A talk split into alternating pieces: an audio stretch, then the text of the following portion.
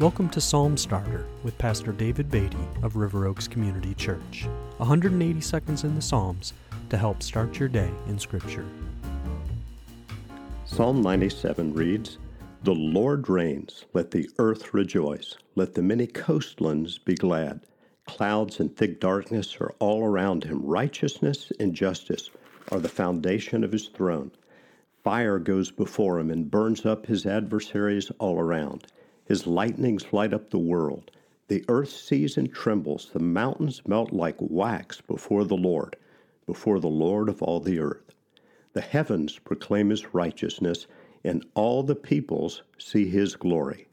All worshippers of images are put to shame, who make their boast in worthless idols. Worship him, all you gods.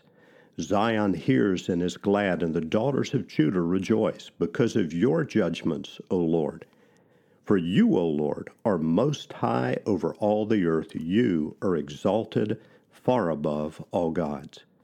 O you who love the Lord, hate evil. He preserves the lives of his saints, he delivers them from the hand of the wicked. Light is sown for the righteous, and joy for the upright in heart. Rejoice in the Lord, O you righteous, and give thanks to his holy name.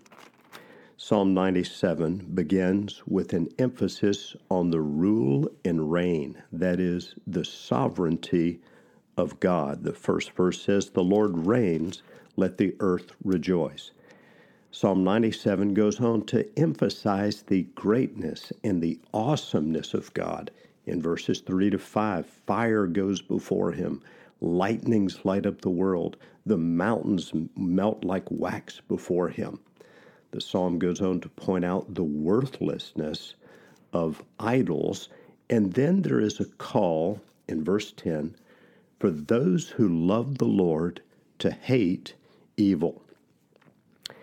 In Psalm 45, we saw a messianic statement there, statement that is, that is predicting things about uh, the Messiah, Christ Jesus. And it says, You have loved righteousness and hated wickedness.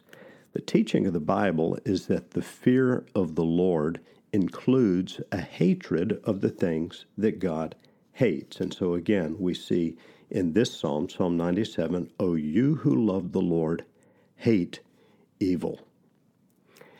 God's people are called to love Him. We're called to love all people. We're called to love what He loves, but we're also called to a hatred of evil. That is part of what it means to fear the Lord.